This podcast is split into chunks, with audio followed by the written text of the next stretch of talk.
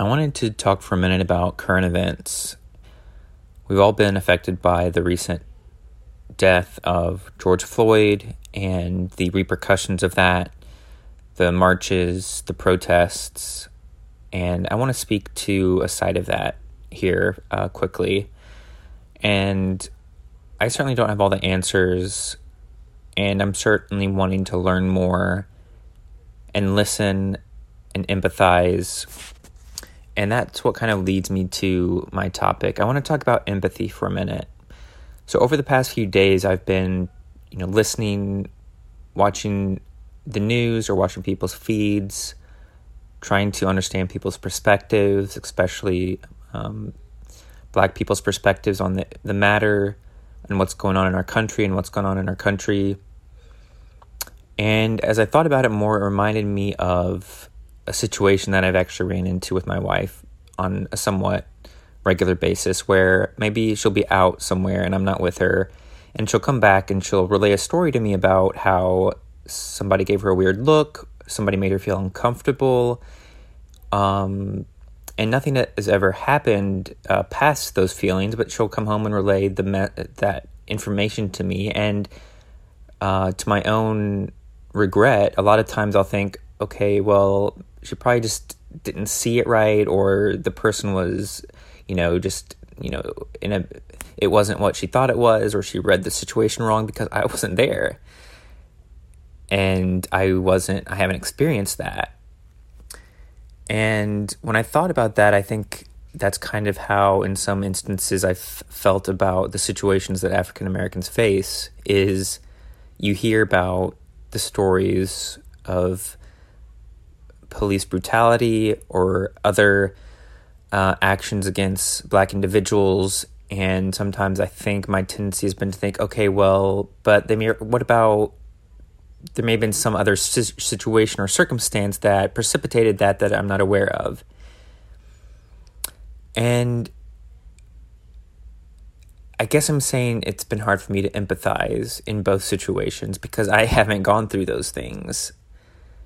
Now, when I'm talking about my wife's situation, you know, well, both situations really, I'm a pretty in shape individual. I'm a decent size. I there's very very rare case I can go back and think that I've been out in public and felt any kind of fear or even any kind of uh, being alert to some situation. But I haven't been my wife, who's you know under five five, and is a relatively small female, I can't see through her eyes. At least I haven't been able to very well. I've never had that kind of situation to think, oh, somebody's looking at me a weird way, or somebody might be following me back to my car.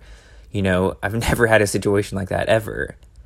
I've never had that fear. I've never had anything close to that that I can recall since I've been an adult. In the same way, I've never had a situation with a police officer where I was afraid that something was going to happen. That has never been a situation for me. And yet, we have repeated stories and instances and now videos of things happening that should not happen. And then I hear some friends or acquaintances that are African American and they relay stories that are very similar to what you hear in the public. And you think, okay, wow, have I been have I turned a deaf ear to some of this? Have I either willfully willfully or just ignorantly turned a blind eye, put my head in the sand and not listened? And I think like I said, we really have to I really have to learn to be more empathetic and try to see the perspective of these people that are being harmed and mistreated. And like I said, that can be extremely difficult because if you've never faced anything like that.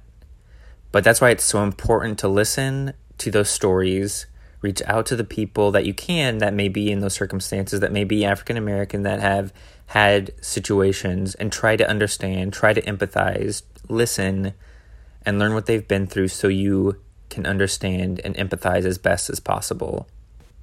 The Bible tells us to love your neighbor as yourself. and to show no partiality among anybody. And that's what we're supposed to do as Christians, as Christ followers. And anything less than that is wrong and can't be tolerated.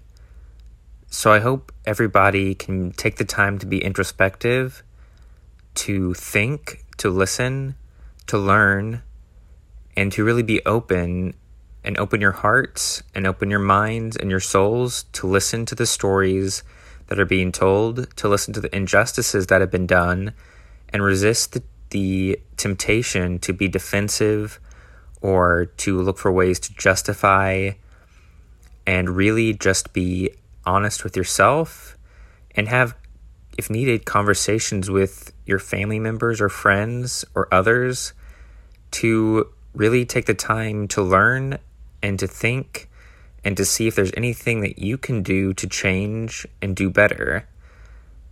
And I really hope that we can come out of this time stronger as a country, stronger as individuals, and we can use the time that we have to make improvements where needed, to learn and empathize with others, to see out of their eyes that we haven't been able to see before.